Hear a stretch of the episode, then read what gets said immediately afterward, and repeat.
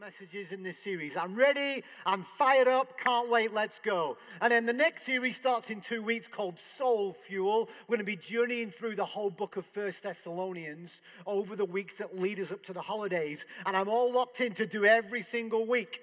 I thought, here we go, here we go. I'm locked in, here we go, this is exciting. Maybe you could tell I've been getting excited in this series. It's been really powerful and effective. And then a couple of weeks ago, those who don't know, this is Jonathan. He's our pastor over all things outreach, global and local. And I meet with our staff team and we have our routine and we meet and we sit down and we're talking about life and talking about this series. And we got into a conversation and Jonathan starts to share how, oh, when you get to it, what week will it be? You get to the miracle of the, the man born blind. And I'm going, yeah, yeah, it's like week six. And he starts waxing lyrical about this miracle and how it's his favorite and all of that. And I'm going, right, okay. And at that moment, I thought, I have a choice here. I could go get my notebook and go download it. Or I could shut up and say, honey, you should deliver this. Like this is deep in your heart, and out of the overflow of the heart, the mouth speaks. And so I went, huh, okay, this is good. And so, without any further ado, number six of the seven miracles in the Gospel of John, the Lord has placed on Jonathan's heart what he wants to teach us today. Bibles ready, hearts, ears, eyes open. Get ready. I'm ready. I'll be back at the end of the message to draw us in with this. You good? Yeah. All right, let's encourage Jonathan. Let's go. Y'all are, y'all are too nice. Thank you so much for being here this morning. Thank you, Des, for trusting me uh, to be up here. Uh, I'll try not to mess it up too much. Um, will you pray with me? Uh, Lord, thank you for this good day. Lord, it's a good day. Thank you that, Lord, we can be with you, that we can hear from you, that we can trust you. And we ask you to be with us during this message. In Jesus' name I pray. Amen. So, the first work of the whole church is to take the gospel to the world. That's priority number one. The first work of the whole church is to take the gospel to the world. So, in a little over six weeks, there's going to be a bunch of people coming to this campus because we've got an event called Mission Connection Southwest that's happening right here. We're going to take over the whole campus, and it's going to be all about reaching the world with the gospel of Jesus. So I'm inviting you guys to take part of this. You're going to start seeing this in front of your faces and all our emails, all our communication with you. Uh, Mission Connection Southwest on November 3rd and 4th. So we have some awesome speakers lined up. A guy named Nathan Jim, guy named Francis Chan, guy named Adrian Reeves, a guy named Al Fadi. All these guys are legends, um, and I'm, I'm excited to invite them here to this space. Uh, Francis Chan will be speaking to us by tele, I don't know what you call that. They'll be, be uh, live streamed in. Um, but this event is free, but space is limited. All the seats that you see here is all that we can fit. Um, in the network hosting this event are more than 100,000 people. Okay, so 1,300 ish that will fit into this auditorium. That's 1%. So if you want to take part, I'm inviting you to sign up. Um, if you don't make it in the sign up, you can volunteer to serve. So please do that. As part of this, uh, uh Grace Kids and the outreach here at, at Grace, we're offering a kids program. This is not childcare. This is an opportunity for kids K through 5 to be able to hear about what God is doing in the world. So, you know, there's a lot of a lot of program that's coming, help them to be able to understand God's mission on the earth. So, in these days, there's a lot of talk about Jesus' second coming. I get it; these times are difficult. There's a lot of uh, tragedy and warfare on the earth. There's you know culture wars in our own country. You know, there's a lot of talk about. I hear people say, "Oh, I think Jesus is coming back. I think Jesus is coming back." Sorry, it's going to choke me up. That's rich because 40% of the world has not heard about his first coming. There's still 40%. So please, church, take part in Mission Connection Southwest. It's my hope that you will have new vision invested in your life. Church, the work is not done yet. 40% still have yet to hear the gospel. So, Mission Connection Southwest, take part. November 3rd and 4th. So, looking at the miracles that we've covered so far in uh, the book of John, we have Jesus turning water to wine. We have the healing of the official son that was done from a distance. We got the healing of the invalid and the feeding of the 5,000. And then last week, Des talked about um, you know, Jesus walking on water. Between the walking on water, which takes place in chapter 6, I believe, of John, and our next miracle takes place in chapter 9. So, in between, there's this huge increase in intensity and tension in the Bible. In between, uh, so we kind of need to set, our, set the stage a little bit. What's going on right now in Jesus' life? What is happening in the Roman province of Judea? Why are people, people trying to kill Jesus? If you remember, Jesus fled from the crowds after he uh, fed the 5,000 because they said that they were going to, it says that he was, they were going to seize him and by force make him king. So Jesus takes off. And in every place throughout Judea, people are talking about Jesus and asking the question who is Jesus? Who is Jesus? Some were saying that he's a good man. Others accused him of having a demon. I chew on that for a minute. You've got a demon. Others said that Jesus was leading people astray, and the people were divided. On one hand, Jesus' teaching absolutely captivated the crowds. He was performing miracles, he was healing the sick, he was casting out demons. And on the other hand, Jesus continued to offend the human traditions that the Jewish people had placed around the Torah. The Torah is the law as given to Moses. What had begun as human tradition was now practiced as law. So the religious leaders continued to be baffled. Jesus was obviously a sinner, but what sinner can perform the signs and miracles that he was doing? Additionally, when Jesus was, when he was questioned or when he was teaching, Jesus was making these huge claims about himself and about who, he's, who he was. You can study the book of John kind of like we're doing by looking at it from miracle to miracle to miracle. But another way is to look at the I am statements that Jesus is making. Things like, I am the way and the truth and the life, which is, comes in chapter 10. Um, or, you know, he says, uh, you know, some of these come in these chapters that happened in between the last miracle and this one. Following the feeding of the 5,000, when he's talking to the crowds, he's explaining the miracle and the meaning of it to them. And he says, It is my Father who gives you the true bread out of heaven. For the bread of God is that which comes down out of heaven and gives life to the world. It's a big statement. And the people are listening, they say, Sir, give us this bread always. And Jesus' next statement to them says, I am the bread of life. He who comes to me will not hunger, and he who believes in me will never thirst. That's John 6 35. That's a pretty bold statement. I am the bread of life. He who comes to me will not hunger. He who believes in me will never thirst. You know, in the passage just before this, they were talking about the manna that was given to the, to the Jewish people as they wandered in exile. And every morning they'd wake up, there'd be a manna there for them to eat. And, that, how the, and Jesus is basically comparing himself to this manna that the Jews ate while wandering in the wilderness. In fact, he says that he's better than that manna. Jesus is touching on the core of the identity of Jewish people. He's identifying himself as true fulfillment, as the bread of life. So later on uh, in these passages between these two miracles, Jesus is going up to Jerusalem for the Feast of Booths. This is a Jewish feast that's uh, there. Um, and, you know, it says that Jesus went up in secret. Um, people are looking for him to come because every Jewish male is supposed to come to the feast. The people are gossiping, they're talking about him, they're whispering together about who he might be. They're not talking openly because they're fearful of the Jews. So Jesus has arrived in secret in Jerusalem, and then suddenly he appears in the temple and he's teaching openly.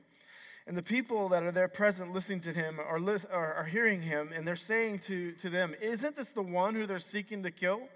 He is speaking openly, and they're saying nothing to him. When the Messiah comes, will he do greater signs than this man does? He has to be the Messiah, is what some of them are concluding. And the chief priests and the Pharisees who hear this, who heard the crowd, they go and they take the temple police. Now, I said earlier that, that Judea is a Roman province, so it's ruled by Rome. But in order to keep the peace, there's certain things that are delegated to the Jews to control. One of those things is the temple, so they have their own police there to be able to do that. So they take the temple police and they send them to arrest Jesus for what's being spoken about him. And a little bit later, they come back and they come back empty handed. And they said, What? Are you here? And they said, Never has a man spoken the way this man speaks. And the Jews are like, Not you, too. The question of who is Jesus was on every lip, from the normal folks to the religiously educated and the politically powerful. So, why all the fuss from the Pharisees? Why are the religious leaders so angry? What has Jesus done to offend? To the point that they're trying to kill him. Aren't they overreacting? And the issue comes from the third and fourth commandments given to Moses on Mount Sinai. And we need to spend a little bit of time there. So, the commandments in your Bible, you'll find them listed in Exodus chapter 20, and it's where it's described there. And the first four commandments relate to our relationship with God, how we interact with God. The last six commandments are in regard to our relationships with other people. and commandment number three is do not take the name of the Lord God in vain. Um, the NIV says, do not misuse the name of the Lord. Number four, is one of the longer passages in the, in the commandments. It's remember the Sabbath day and keep it holy. And, it, and we're supposed to rest in that, to lay aside all our work, not only us, but our households, anyone who works for us, also our livestock. Um, that is commanded in there. So the command was to rest from our labor. And there's an incredible mystery in that God you know, rested on the seventh day after creating the world in six. I can't say that I really understand it. Um, the mysteries that God rested. But both of these commandments bring up obvious question. What counts as using the Lord's name in vain? So if there's in vain, is there a valid reason for using the Lord's name? Also, what constitutes work that we are to avoid on the Sabbath? Not quite sure how to define rest, so let's define work. There's a lot of gray area. And a well known practice and well known saying among the Jews to this day is to say, we build a fence around the Torah. So a commandment is given, we're going to build a fence to protect that commandment. In order to not go astray and sin unknowingly, Jewish people took the original command and built that fence around it that included things that might be work or might be taking the Lord's name in vain. So the command to not use the Lord's name in vain implies that there's a good usage of his name, a correct way. But in order not to transgress the law, they decided that they would never use the name Yahweh again. They adopted the use of the word Adonai when, when doing like prayer or in religious rites. Adonai, which means my Lord. But when referencing God in normal conversation, they might say he's the Almighty, or they'll say Hashem. And Hashem means literally the name. Um, so they took the original command and they built a fence around it. They built a fence around the Torah.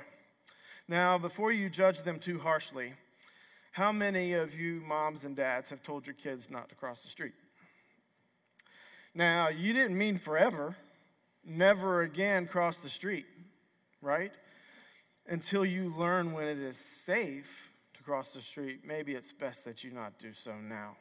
So, what seems like a strict rule, maybe unreasonable in some cases, might be motivated by love and care. And all the helicopter moms and dads said, Amen. to further illustrate this idea, I want to remind you of what it looked like to walk with the Lord in Moses' time when the Torah was being handed down to the Jewish people. So, this incident came following the giving of the commandment the commandments to Moses and to the people. So in Numbers chapter 15, verses 32 through 36, you'll see a reference, and they're going to be on the screen. Uh, it's quite a long passage. Well, it's not too long this time, um, but they're going to only reference some of the text there. Now, while the sons of Israel were in the wilderness, they found a man gathering wood on the Sabbath day. Those who found him gathering wood brought him to Moses and Aaron to all the congregation, and they put him in custody because it had not yet been declared what should be done to him. Then the Lord said to Moses, The man shall surely be put to death, and all the congregation shall, shall stone him with stones outside the camp. And that's what they did. Now, some of you in here might find that passage pretty difficult. I don't love it. Um, but we're not alone. Many of the people who were present didn't like it. In the next chapter, chapter 16, some of the people came to Moses and said, You've gone far enough. You've gone too far, is another way to put that. And they challenged Moses' leadership, basically saying, Who died and made you king? And by the way, Moses, you didn't lead us to a land of milk and honey. You took us out of a land of milk and honey. And here we are in the wilderness, and we've got no inheritance here. And so Moses calls, calls for some of them to come to him, and, uh, and they're like, We're not coming. What are you going to do next? Put their eyes out? Says that in the text. Read chapter 16 of Numbers.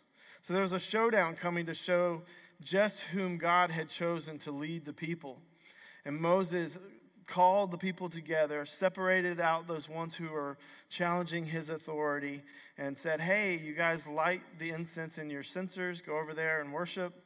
And he separated them out from the people. There's these people, these Levites, were set aside to serve God, so they're kind of the chosen of the group. He told them, light up their incense, offer it to God. It's like they were having church. Okay? So in Numbers 16, 28 through 34, I'll read this section for you. And this is Moses talking to the people he says, By this you shall know that the Lord has sent me to do all these deeds, for this is not my doing. If these men should die the death of all men, or if they suffer the fate of all men, then the Lord has not sent me. What he means is if they should die of natural causes. But if the Lord brings about an entirely new thing, and the ground opens its mouth and swallows them up with all that is theirs, and they descend alive into Sheol, then you will understand that these men have spurned the Lord. And as he finished speaking all these words, the ground under them was split open, the earth opened its mouth and swallowed them up, they and their households, and all the men who belonged to Korah, who was the leader of those people, and with, and with their possessions. So they went down alive to Sheol, and the earth closed over them, and they perished from the midst of the assembly. All Israel who were around them fled at their outcry. For they said, The earth may swallow us up too. So that's what it was like to follow God during this time. We can have a little grace if they felt like they needed to build a fence around the place that swallowed up the folks at that time. So they built a fence around the commandment to remember and keep the Sabbath day holy. So they defined, and to this day it's defined this way. There are 39 categories of work according to the religious teachers. Among them are obvious things like buying and selling and cooking and traveling, but also included are prohibitions against shearing, slaughtering, smoothing, washing, and kneading. So that's just a few I've listed for you. I think that's nine. There's 30 more. By Jesus' times, these things had been very specific, specifically defined. You couldn't comb your hair. Because if you might, because doing so, you might inadvertently pull out a few hairs and violate the commandment against shearing. So, y'all that came all pretty to church, you know, I would pray about that one. Um, actually, a soft brush is okay. It says that. No combs. You can't swat a fly or a mosquito because if you killed it, you would violate the law against slaughtering any living thing on the Sabbath. Which, incidentally, later on in the book of John, you read at the crucifixion scene, the Pharisees go and petition Pilate and say, Can we just break their legs so that they die faster? Talking about those who were crucified on the cross. Should we break their legs so that they die before the Sabbath happens? That's because they didn't want to break the law against slaughtering. Um, so you can't apply oil or lotion or ointment to any skin on the Sabbath, including your skin or someone else's skin, or you'll be guilty of the sin of smoothing. So you can't do that. Don't polish your shoes on the Sabbath. You cannot wash a garment or even your face, or you break the law against washing. You cannot spit on the ground, because if you spit on the ground, you might actually make mud. And by making mud or clay, you're actually violating the law against kneading. Kneading, K N E A D I N G, not N E E D I N G. Against kneading, like kneading dough. So if you need to spit on the Sabbath, make sure you spit on a stone just to be safe. That way you won't. Y'all are laughing. That's like literal. That's literal. the whole point of the command was to rest and enter into the rest of God and to remember that He rested and to keep this day holy and set aside. When you start talking that way, it starts to seem like a lot of work, doesn't it? All the rules to follow. So let's return back to the book of John. Today we're talking about the healing of the man born blind. Again, there's no name attached to the person. Like other miracles in the book of John, there's no name attached to the person or the individual. We just don't know who he is. So in John 9, verses 1 through 12, now we're going to actually end up reading the whole chapter almost. Um, it's a long chapter, and when you get up here to preach, you're supposed to edit, but I really struggled with knocking this down. Uh, so there's a couple areas I'm going to paraphrase. But in John chapter 9, starting with verse 1, as he passed by, he saw a man blind from birth, and his disciples asked him, Rabbi, who sinned, this man or his parents, that he would be born blind? And the question asked by the disciples is one of the fundamental questions of life. All of us, when we are faced with tragedy of death or sickness, financial ruin or trauma in our life, we veer off and get lost in the neighborhood of grief. And in that neighborhood is sadness, anger, blame. So, who sinned? Why? Why is this man blind? You know, you might ask yourself, why? Why me? Who is to blame for this? Continuing on with the passage. Jesus answered, It was neither that this man sinned nor his parents, but it was so that the work the works of God might be displayed in him. We must work the works of him who, who sent me as long as it is day. Night is coming when no one can work.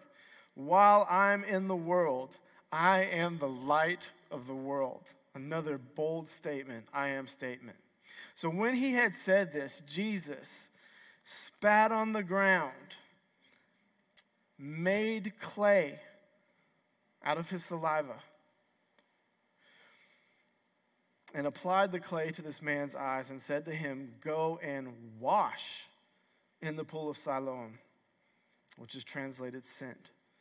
So he went away, washed, and came back seeing. Therefore, the neighbors and those who previously saw him as a beggar were saying, Is this not the one who used to sit and beg?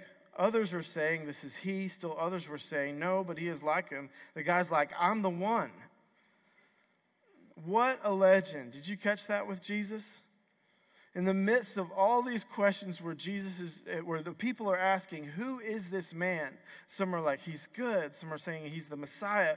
Others like, No, he's leading him astray. Others are saying he's got a demon right in the midst of this, regarding these questions where he, where he is, Jesus sees this man blind from birth and tells his disciples to hold his coat. Jesus spat in the dirt and then he knelt down and he made clay with his hands. He spread the clay on the eyes of the blind man and tells him to wash. All of this occurs on the Sabbath. It's interesting that John is so specific here regarding Jesus' actions. You know, earlier we had a man, the second guy, who, who you know, the, the official comes and says, Hey, my, my servant is sick. Jesus, would you come in and heal him? And Jesus basically from a distance says, You know, your servant is well. They do the, the math and they find out that they had that he had been healed at that very hour. So Jesus wasn't even there when that sick man was healed. So why is Jesus being so deliberate here in his actions? He spits, he kneads the clay. You know, last week Des referenced Genesis chapter 1 when talking about the Spirit of God hovering over the waters. And we have Jesus coming out on the Sea of Galilee, walking on these waters. And how reminiscent that was. Who is Jesus? What a declaration of his identity. Again, I want to reference Genesis, but this time in chapter 2. So you'll see in Genesis 2, chap, uh, chapter 2, verse 7, it says that God formed man out of the dust or dirt of the earth and breathed life in him.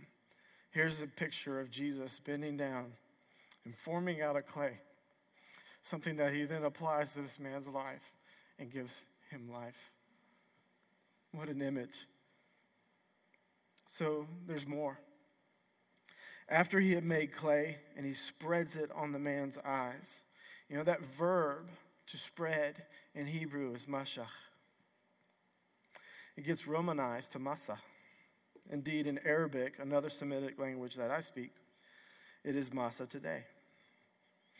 It gets translated in a few ways to wipe, as in to wipe something clean. And also to spread or through apply through spreading. You know, you masa peanut butter to your bread. Um, but as Jesus does here, it also means to anoint. In fact, the word is the same word from which we get the word Messiah. Romanized into English as Messiah from Masach, or anointed one.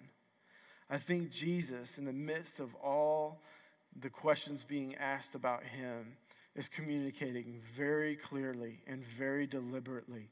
He spits, he kneads, he applies to this man. Everyone around him, you know, Jesus is not just the wisest person, but he's also the smartest person who's ever walked this earth. He's very clearly communicating to the people around him who he is. I am Lord God. I am the anointed one. I am the Messiah.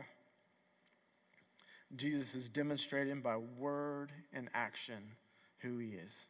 He's the Messiah. Moving on, um, I think we're skipping a couple verses here.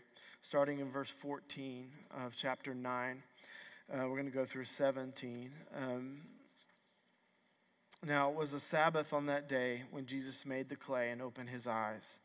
Then the Pharisees also were asking him again how he received his sight. And he said to them, He applied clay to my eyes, and I washed, and I see. Therefore, some of the Pharisees were saying, This man is not from God, because he does not keep the Sabbath. Others were saying, Can a man who is a sinner perform such signs? And there was a division among them. So they said to the blind man, What do you say about him since he opened your eyes? And he's like, He's a prophet. It's really clear to me. he's a prophet.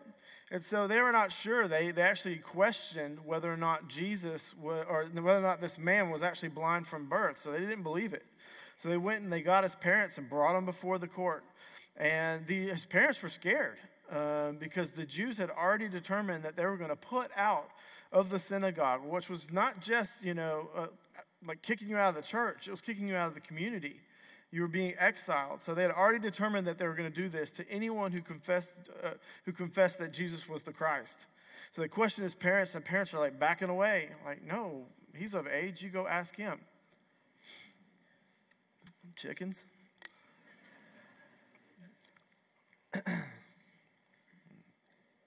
Marty McFly moment there. Um, moving on. John chapter 9, we'll, we'll read on from that. We're skipping that section with his parents, but you can go back and read it. So, a second time, they called the man who had been blind and said to him, Give glory to God. We know that this man is a sinner. Now, that phrase, give glory to God, is really interesting. You know, they start that off. Actually, that's just half of the phrase. They're referencing another portion in Scripture, which you'll find in the book of Joshua. There's another time where there was, uh, uh, there was sin in the camp. It's the, the passage regarding Achan. You can go read it. I, I don't remember what chapter it is, I think seven of Joshua. And, uh, but the, the rest of the phrase is give glory to God and confess your sin. So that's actually what they're referencing, and that would have been known to them. Um, and so he said, let me find my spot here. Uh, give glory to God. We know that this man is a sinner. Then the man answered, Whether he's a sinner, I do not know. One thing I do know, that though I was blind, I, now I see. So they said to him, What did he do to you? How did you open your eyes? And he answered them, I told you already, and you did not listen. Why do you want to hear it again? Do you want to become his disciples too, do you? Which, you know, they love that. Um, they reviled him, as the next portion, and said, You are his disciple. We are disciples of Moses. We know that God has spoken to Moses, but as for this man, we do not know where he is from. And the man answered and said to him, Well, here's an amazing thing. Lots of sarcasm dripping through this passage. Here's an, I probably didn't help his cause. Uh, uh, here's an amazing thing that you do not know where he is from, and yet he opened my eyes. Since the beginning of time, it has never been heard that anyone opened the eyes of a person born blind. If this man were not from God, he could do nothing. And they answered him, You were born entirely in sins, and are you teaching us? And so they put him out of the synagogue. Now, it's real interesting that those Pharisees go right back to square one. What was the question the disciples asked of Jesus? Who sinned that this man is born blind? And the Pharisees, from that same worldview, said, You were born entirely in sin, whether it was you or your parents, someone sinned. And so they put him out of the, the synagogue. Right back to square one. And this meant, like I said earlier, being kicked out of the synagogue. Was out of the community of Jewish, of Jewish people, out of being Jewish. He was functionally exiled. Now, of all the miracles that we've looked at in John, this one is unique in a few ways. You know, in the feeding of the 5,000 blessed so many people, you just had to be in the crowd to receive the blessing. Just be present. You got to eat the miracle bread and the miracle fish. Jesus walking on water just straight up terrified the disciples. I get that. It freaked them out. But here is Jesus blessing one individual so personally and so completely. He is demonstrating his care for each person. It's also unique that this is one of the first times recorded that a follower of Jesus who was blessed with a miracle was also blessed to suffer for his name. He was ostracized from his people. Even his family distanced himself from him. After he was put out, Jesus heard that they had put him out. And finding him, he said, Do you believe in the Son of Man? And he answered, Who is he, Lord, that I may believe in him? And Jesus said to him, You have both seen him, and he is the one who is talking with you. You have both seen him, this man who a few hours earlier couldn't see. Woke up that morning blind as he ever was, is now looking at Jesus. And he said, Lord, I believe. And he worshiped him. It's also unique, and this is one of the earliest records we have of Jesus receiving worship.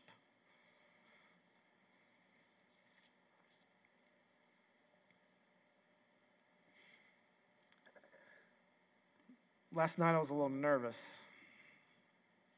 And, you know, it's always a little nervy to get up and talk to a bunch of people, especially uh, presuming to speak in the name of the Lord. And my wife said, Why did you say yes? no, it's helpful. The reason I said yes is because I love him. I love the picture of who he is that we get in the ninth chapter of John as he heals someone so personally and then receives worship from him. You know, in the section we skip between the last miracle of walking on water and this one, Jesus also said something very interesting. He told the people following him that if they wanted to know if his teaching were true, they must first choose to do the will of God. Now, I know in this room, there are some of you that have been walking with Jesus for years. And there's others in here who aren't even sure why they're coming to church. Um, something's pulling on you.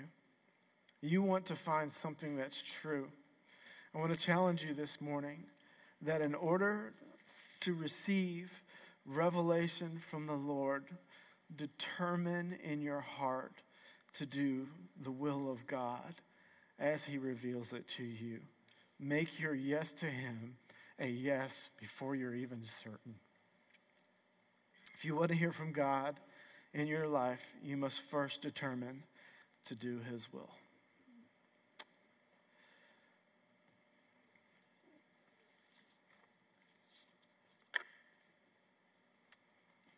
Shall I pray? Yeah, you pray.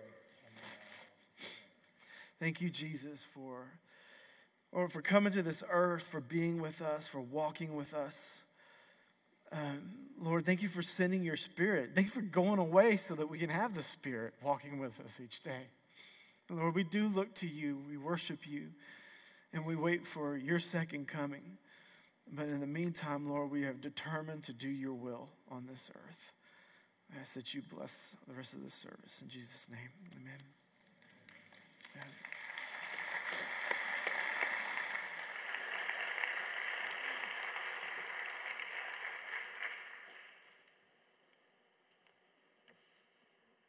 Now you see why I wasn't going to take notes and deliver that. There is a step now. The step isn't good talk, Jonathan. Good information. Liked it. Useful. Didn't know that. Boo.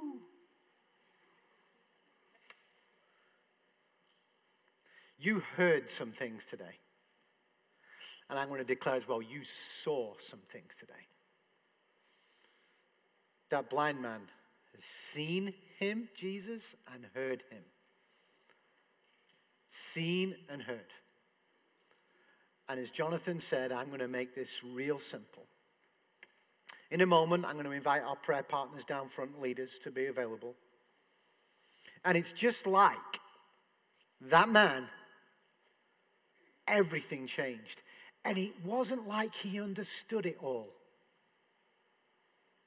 Some of you, that's your barrier. I have to understand it all. He just received it, and people were throwing questions at him, and he goes, ah, I don't know.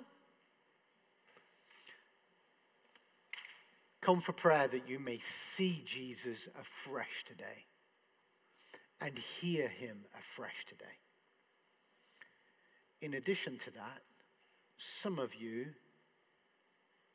experience what that man did as well, which was he receives sight from Jesus and he loses family. He experiences an earthly loss for following Jesus. That's not the American gospel, is it? Come to Jesus. Everything just is the best. There's a reality. If any man should come after me, he should deny himself, take up his cross, and follow me. But we want to sit with you in that. And some of you right now, in choosing to follow Jesus, are experiencing some difficulty, some pain, some struggle in whatever area that is. We're here for you today. Come down front and receive prayer for that.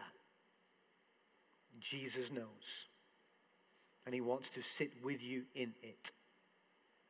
So, just to be clear, Jesus declares, as Jonathan brilliantly declared, don't you and go build fences around the heart of God, which is his rest. Jesus comes and breaks the fences down. He makes the clay. Did, did, I heard it in the room. Did you hear it? When Jonathan's talking all laws of Sabbath and kneading and mud, and you went, oh, what? Yes. Jesus will break the laws of man to get to you. And some of you may have grown up around church, and there's a ton of stuff around church, and there's rules and regulations and do's and don'ts, and for the majority, they're just man made cultural applications. Ask the Lord to help you to see Him today and to hear Him today in every way. In every way. So I'm going to invite now, with our prayer partners, leaders, make themselves available, come down front. I'm going to pray. The team will come out and lead us in a song that is the gospel. It is the gospel. It is the good news in song. It's the story of Jesus, but it's all about Him being King. He's King. Surrender to that. Surrender to that today. And it's just a reminder New Here Coffee is available today for anybody who's never been to that. Would you all stand and let me lead us in prayer for this today?